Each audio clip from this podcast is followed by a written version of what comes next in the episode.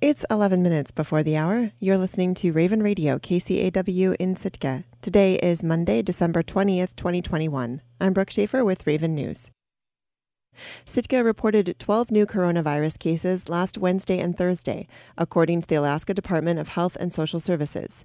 The community also reported one new hospitalization and one new death. According to a press release from the state, the newest casualty reported was a man in his 80s. His death was one of 57 reported in the state on Friday. According to a DHSS press release, all but one of the wave of COVID related deaths were identified through death certificate reviews from August to November. The 12 new cases keep Sitka's COVID rate in high alert, which means masks are required in public indoor areas by city mandate. New cases are now announced three times a week on Mondays, Wednesdays, and Fridays by midday. Since the beginning of the pandemic nearly two years ago, Sitka has reported 1,291 coronavirus cases, 28 hospitalizations, and six deaths. Sitka's vaccine rate has stayed in the mid 70s for weeks. 77% of Sitkans are fully vaccinated. But the amount of Sitkans who have received a booster is much lower. Just 41% of Sitkans 18 and up have received a booster shot. The state and the CDC currently recommend all Americans 16 and up to get boosted six months after a Pfizer or Moderna vaccine, or two months after receiving a Johnson & Johnson shot. Alaskan Emma Broyles was crowned Miss America on Thursday night. She's the first Miss Alaska to win the title in the organization's 100 year history. Ladies and gentlemen, your new 100th Miss America is Miss Alaska. 20 year old Broyles hails from Anchorage. She graduated from Service High School.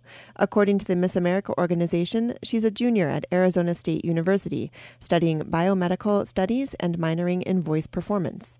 And perhaps you've heard her voice before. Sitkans may remember the 2018 Sitka Fine Arts Camp production of Legally Blonde, the musical. If you caught the show, you saw Broyles in the lead role of Elle Woods. Here's Broyles on the morning interview speaking with host Tina Moore about what it took to prepare for the role in a time crunch. So, how is this camp different from other times that you've done theater?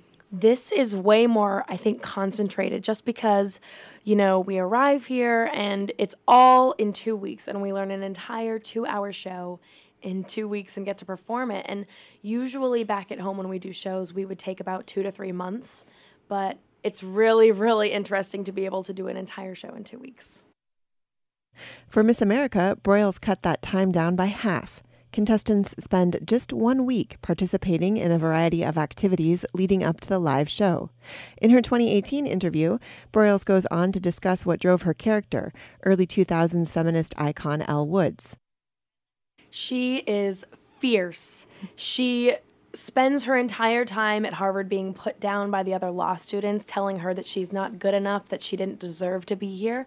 And then she goes and shows them, she proves them wrong, and she tells them, hey, I can be, you know, the president of Delta Nu Sorority, but I can also be smart and I can show these people that this is what I can do. In addition to winning the crown, Broyles won a $100,000 scholarship and a full time job for the next year representing the Miss America organization around the world. With nearly half a million cruise passengers expected next summer, Sitka is pulling together a short term tourism plan to address the obvious what to do with so many people. The biggest season on record for the community 14 years ago was just over half as many people. The Sitka Planning Commission recently reviewed a first draft of the plan, which will have to be in final form in about four months when the first ship arrives. KCAW's Robert Woolsey reports. Sitka's largest cruise ship season to date was in 2008 when 285,000 cruise passengers visited town. Every single one of them brought ashore from their anchored ship in a lightering boat to a dock downtown. Lightering was a natural bottleneck that kept the town from being overrun by too many passengers at any one time. The situation now could not be more different. Only a few smaller ships will anchor off the harbor the rest, the really big ships, will moor two at a time at a new private cruise ship terminal eight miles from downtown, and a projected 478,000 passengers will shuttle into town aboard a nonstop fleet of large motor coaches beginning in April. Quality of experience matters. We want to stop uh, everyone's from sort of piling at one place all at once. We want to keep uh, both the downtown area as well as our other visitor attractions, you know, enjoyable and pleasant to be at. And that means trying to stagger uh, when crowds hit all of those places. Amy Ainslie is Sitka's planning director. She's been cracking the whip to develop a short term plan to accommodate the large numbers of people and efficiently disperse them without alienating retailers who depend on cruise visitors. Secondly, that we want to encourage cruise passengers to keep coming downtown. There's shopping opportunities, we have historic sites, recreation, there's lots of great things to do downtown and we don't we want to continue to encourage visitation downtown. The 38-page draft short-term tourism plan leans heavily into dispersion, transportation, and traffic for the coming summer and points the way toward more long term infrastructure planning still to come. A community survey has generated plenty of ideas for managing people, like providing a dedicated shuttle loop around town, improving signage, or creating a digital wayfinding system using scannable QR codes. But planning commissioners weren't quite ready to tackle QR codes.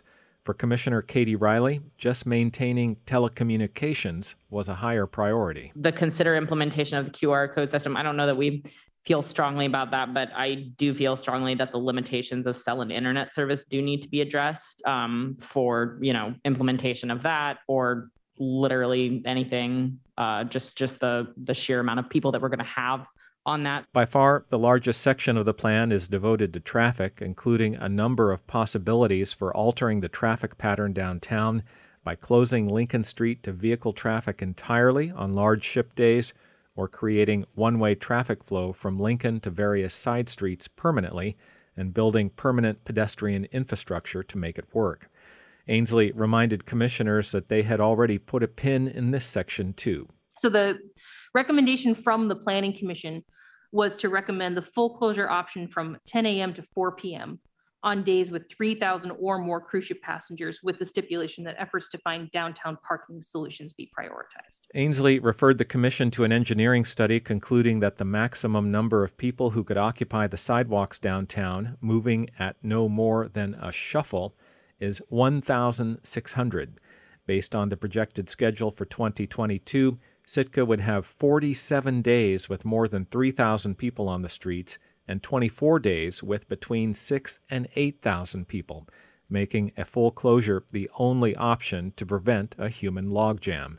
At least one member of the audience didn't think that was feasible. Good evening, Michael Harmon, Public Works Director. I just wanted to add on this modified full closure that the ability to stand this up and take it down every day or whatever reputation we're doing is I can't think of a way to do that and make it safe. To which Planning Commission Chair Chris Spivey replied, mostly tongue in cheek, Unfortunately, that would not be our problem. Built into the short term plan is a recognition that Sitka is entering a new future of large scale cruise visitation. Ainslie said that longer term plans must include beefing up infrastructure downtown, building more restrooms, installing more trash cans, benches, and water stations, and improving and incentivizing pedestrian and bike access to downtown for Sitka residents. But this coming year, Ainslie said, was going to be about holding things together. Right now, we have you know a reasonable level of confidence that most of our systems will be able to handle the levels of visitation that we're expecting again it's just the wear and tear and how quickly all of those in, the, that infrastructure those assets will degrade over time and how we, how often we might be needing to do additional maintenance, how often we might be seeing additional breakdowns and that sort of thing. That's that's really the the major unknown. The Sitka Planning Commission and the Sitka Assembly are scheduled to meet in a work session on January 13th to review the draft 2022 short-term tourism plan. Reporting in Sitka, I'm Robert Woolsey. You can find a link to Sitka's 2022 short term tourism plan on our website, kcaw.org. Money from the trillion dollar bipartisan infrastructure bill Congress passed last month is flowing to Alaska airports, including just over $1.2 million for the Sitka Rocky Gutierrez Airport. The U.S. Department of Transportation is sending Alaska a total of $80 million for safety and capital improvements in the first year of the five year infrastructure program. The largest share goes to Ted Stevens International in Anchorage. It will receive $17 million. Airport Director Jim Szczesniak says it essentially doubles the annual construction budget. Our airport's growing right now, and we need to invest in it, and this money gives us the uh, ability to continue to invest in the airport. Szczesniak says the money will pay for improvements to taxiways and the busy South Terminal. He says it will also help upgrade the North Terminal to prepare for international flights from a new carrier, Northern Pacific Airways. The infrastructure law funds improvements at 235 Alaska airports. The smallest airstrips will receive at least $110,000 in the first year. All three members of Alaska's congressional delegation voted for the so called hard infrastructure bill, drawing criticism from former President Donald Trump and right wing Republicans.